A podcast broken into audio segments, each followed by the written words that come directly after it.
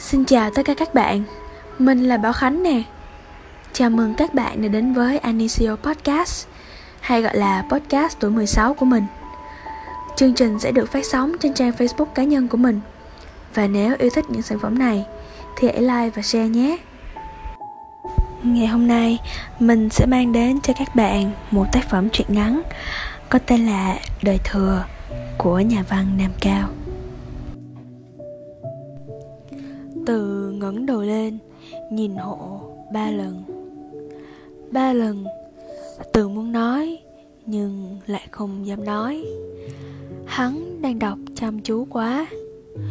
Đôi lông mày rậm của hắn trao đầu lại với nhau và hơi xếch lên một chút. Đôi mắt sáng quắc, có vẻ lồi ra. Cái trán rộng hơi nhăn. Đôi lưỡng quyền đứng sừng sững trên bờ hai cái hố sâu của má, thì bóng nhảy cả cái mũi cao và thẳng tắp cũng bóng lên như vậy. Cái mặt hốc hác ấy nghiêng nghiêng bên trên quyển sách, trông khắc khổ đến thành dữ tợn. Từ thấy sợ. Từ yêu chồng bằng một thứ tình yêu rất gần với tình của một con chó đối với người nuôi. Từ bản tính rất dịu dàng, rất tận tâm.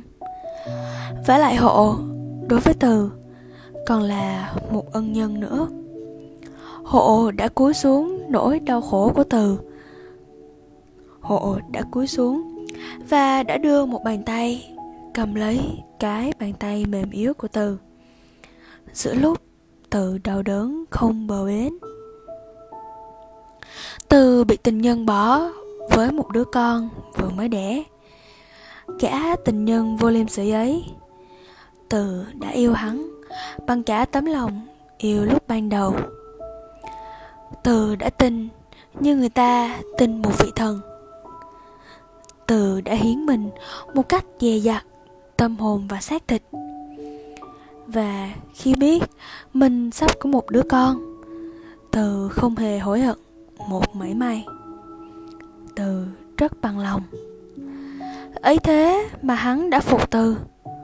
Phục một cách hèn nhát và khốn nạn. Ngay chính vào lúc từ cần đến hắn để bảo tồn sự sống và danh dự, lúc đứa con ra đời. Từ sửng sốt vô cùng. Từ không tin ở sự thật rành rành. Rồi khi sự sửng sốt qua, thì từ khóc từ khóc như mưa. Khóc tưởng chẳng bao giờ còn lặng được. Từ khóc và ôm con ngồi nhịn đói. Bởi vì từ chẳng còn biết trông cậy vào ai. Trừ bà mẹ già mù và quanh năm nay ốm, mai đau mà từ vẫn phải nuôi. Bà mẹ già biết làm sao? Bà chỉ còn một cách là còn được ít nước mắt nào thì rõ cả ra mà khóc với con.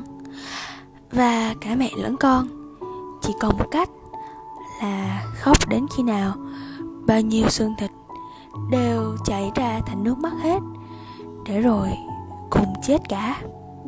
Giữa lúc ấy, thì hộ mở rộng đôi cánh tay, đón lấy từ. Hộ nuôi từ, nuôi mẹ già còn dạy cho từ. Hộ nhận làm bố cho đứa con thơ. Vì muốn yên ủi từ và cứu lấy danh dự của từ, hộ đã chính thức nhận từ làm vợ. Rồi hộ đứng ra làm ma cho bà mẹ từ khi bà cụ mất. Biết bao nhiêu là ân nghĩa. Từ có yêu hộ đến đâu, có chịu khó đến đâu, có làm nô lệ cho hộ suốt đời từ nữa thì cũng chưa đủ để đền ơn. Bởi thế, nên luôn mấy năm trời, hộ thấy từ là một người vợ rất ngoan, rất phục tùng, rất tận tâm. Và đáng lẽ thì hộ phải sung sướng lắm. Nhưng hộ chỉ sung sướng được ít lâu thôi. Sau cái hành vi đẹp của hắn và cái hành vi ấy được trả công bằng một tình yêu rất êm đềm. Hắn chỉ còn nghĩ đến gia đình, Chỉ cốt làm sao nuôi được gia đình. Hộ vốn nghèo, Hắn là một nhà văn. Trước kia, Với cách viết thận trọng của hắn Hắn chỉ kiếm được vừa đủ Để một mình hắn sống một cách eo hẹp, Có thể nói là cực khổ. Nhưng bây giờ hắn chỉ có một mình. Đói rét, Không có nghĩa lý gì đối với một gã trẻ tuổi, say mê lý tưởng. Lòng hắn đẹp, đầu hắn mang một hoài bão lớn. Hắn khinh những lo lắng tổn muốn về vật chất. Hắn chỉ lo vun trồng cho cái tài của hắn ngày một thêm nảy nở. Hắn đọc, hắn ngẫm nghĩ tim tôi, nhận xét và suy tưởng không biết chán. Đối với hắn lúc ấy, nghệ thuật là tất cả. Ngoài nghệ thuật, không có gì đáng quan tâm nữa. Hắn băn khoăn nghĩ đến một tác phẩm, nó sẽ làm mờ hết tất cả các tác phẩm khác cùng một thời. Thế rồi, khi đã ghép đời từ vào cuộc đời của hắn hắn còn có cả một gia đình phải chăm lo. Hắn hiểu thế nào là giá trị của đồng tiền. Hắn hiểu những nỗi đau khổ của một kẻ đàn ông khi thấy vợ con mình đói rách. Những bận rộn tẹp nhẹp, vô nghĩa lý, nhưng không thể không nghĩ tới, ngốn một phần lớn thì giờ của hắn. Hắn phải cho in nhiều cuốn văn viết vội vàng hắn phải viết những bài báo để người ta đọc, rồi quên ngay sau lúc đọc. Rồi, mỗi lần đọc lại một cuốn sách hay một đoạn văn ký tên mình, hắn lại đỏ mặt lên câu mày, nghiến răng vò nát sách và mắng mình như một thằng khốn nạn. Khốn nạn khốn nạn khốn nạn thay cho hắn, bởi vì chính hắn là một thằng khốn nạn hắn chính là một kẻ bất lương. Sự cẩu thả trong bất cứ nghề gì cũng là một sự bất lương rồi. Nhưng sự cẩu thả trong văn chương thì thật là đê tiện. Chao ôi, hắn đã viết những gì? Toàn những cái vô vị, nhạt nhẽo, gợi những tình cảm rất nhẹ, rất nông, diễn một vài ý rất thông thường, quấy loãng trong một thứ văn bằng phẳng và quá ư là dễ dãi. Hắn chẳng đem một chút gì mới lạ đến văn chương. Thế nghĩa là hắn là một kẻ vô ích, một người thừa. Văn chương không cần đến những người thợ khéo tay làm theo một vài kiểu mẫu đưa cho văn chương chỉ dung nạp những người biết đào sâu biết tìm tòi khơi những nguồn chưa ai khơi và sáng tạo những cái gì chưa có hắn nghĩ thế và buồn lắm. Buồn lắm. Còn gì buồn hơn chính mình lại chán mình? Còn gì đau đớn hơn cho một kẻ vẫn khát khao làm một cái gì nâng cao giá trị đời sống của mình mà kết cục lại chẳng làm được cái gì? Chỉ những lo cơm áo mà đủ mệt. Hắn để mặc vợ con khổ sở. Ư hắn bỏ liều hắn ruồng rẫy chúng. Hắn hy sinh, nhưng người ta vẫn nói ư. Đã một vài lần, hắn thấy ý nghĩ trên đây thoáng qua đầu. Và hắn nghĩ đến câu nói hùng hồn của một nhà triết học kia. Phải biết ác, biết tàn nhẫn để sống cho mạnh mẽ. Nhưng hắn lại nghĩ thêm rằng, từ rất đáng yêu, rất đáng thương. Hắn có thể hy sinh tình yêu thứ tình yêu vị kỷ đi. Nhưng hắn không thể bỏ lòng thương. Có lẽ hắn nhu nhược, hèn nhát, tầm thường, nhưng hắn vẫn còn được là người. Hắn là người, chứ không phải là một thứ quái vật bị sai khiến bởi lòng tự ái.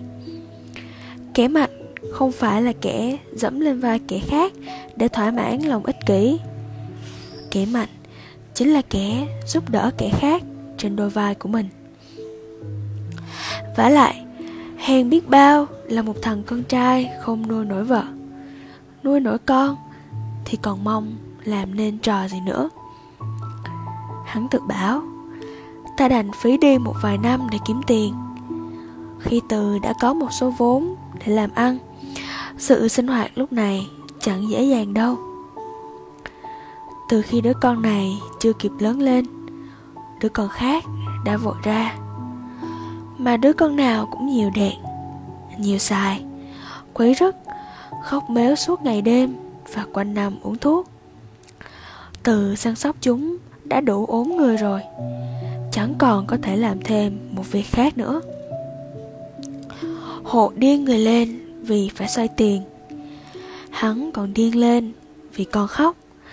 Nhà không lúc nào được yên tĩnh để cho hắn viết hay đọc sách. Hắn thấy mình khổ quá, bực bội quá.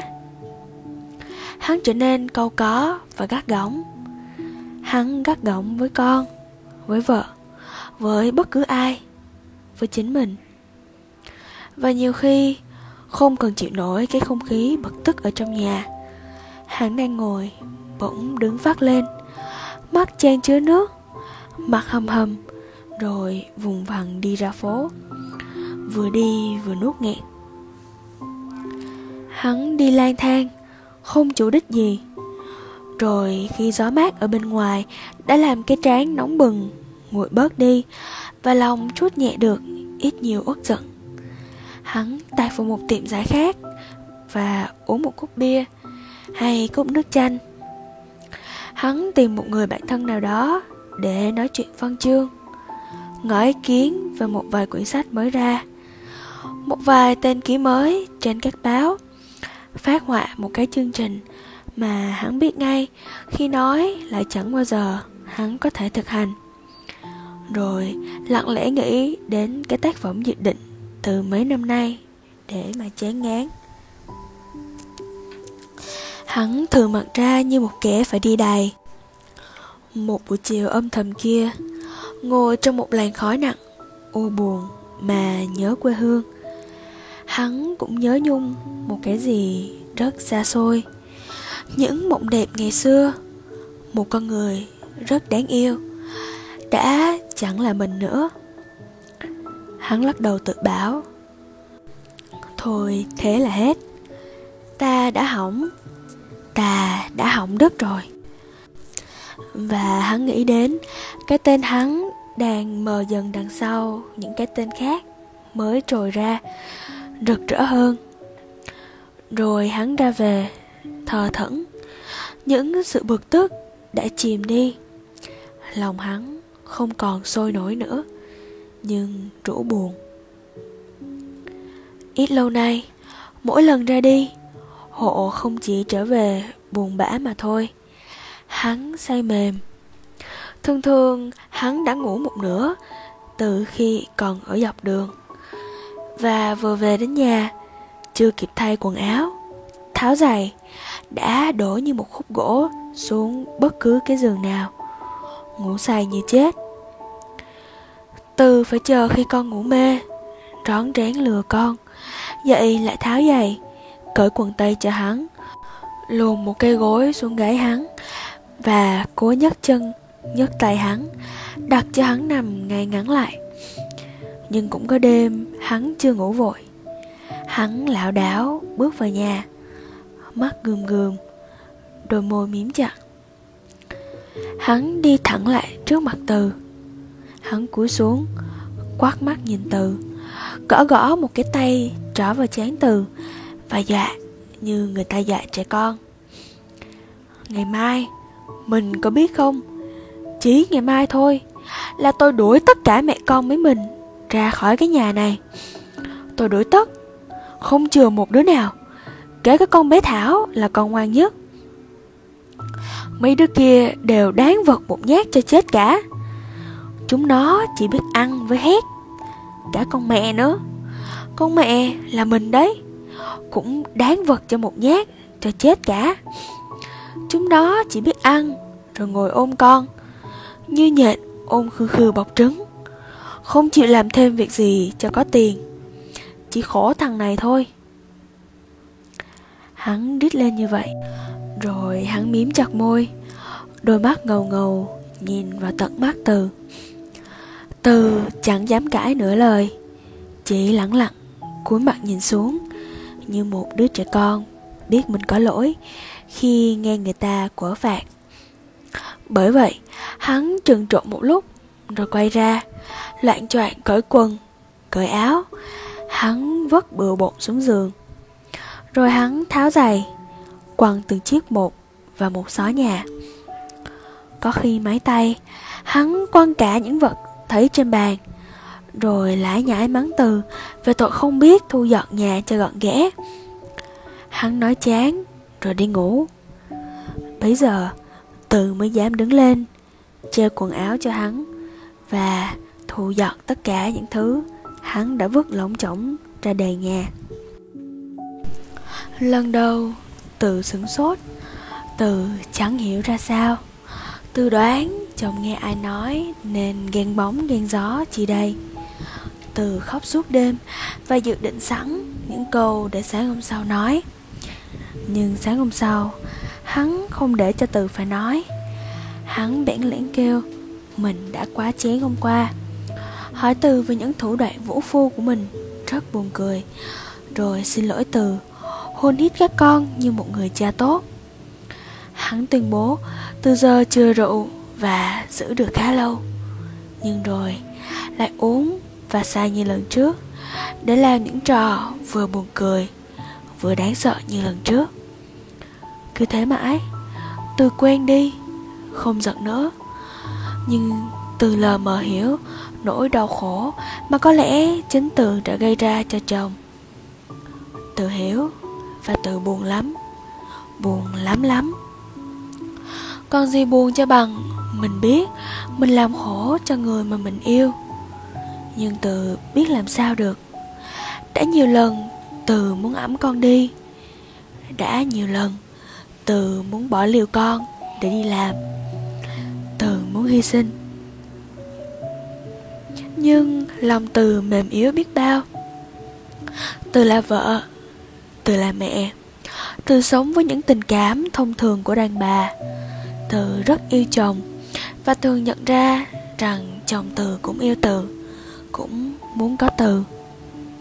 Những khi từ ốm đau chẳng hạn hộ lo xanh mắt và thức suốt đêm để trông coi thuốc thang cho vợ. Đối với các con cũng vậy. Chỉ xa chúng mấy ngày, hộ đã nhớ và lúc nào cũng thấy các con chạy ra rêu mừng và nắm lấy áo mình. Thường thường, hộ cảm động đến ứa nước mắt. Hắn hôn hít chúng vô vập lắm. Biết đâu, hắn sẽ sung sướng khi không con, không vợ từ nghĩ về hắn. Nghĩ thế, nhưng từ cũng chẳng dám tìm cách mà xa hắn. Mới nghĩ đến sự xa hắn, từ đã phải thổn thức, đến bật tiếng khóc ra được rồi. Từ đành chỉ cố ngoan ngoãn hơn, đáng yêu hơn. Từ nhịn mặt, nhịn ăn, để bớt những món tiêu. Từ thu xếp cửa nhà ngăn ngăn nắp, sạch sẽ, gọn gàng. Nhất là từ hết sức ngăn cản những tiếng khóc, tiếng nô đùa của lũ con. Tôi sợ cả nói với chồng. Bởi vậy bởi vậy, ba lần nhìn chồng để toan nói. Từ thấy chồng đang đọc sách chăm chú quá, không dám nói, lại cúi mặt xuống nhìn đứa con đang nằm trong lòng từ. Phần 1 của truyện ngắn đời thừa đến đây là kết thúc hãy đón chờ phần tiếp theo vào ngày hôm sau nhé. Chúc mọi người ngủ ngon. Bye bye.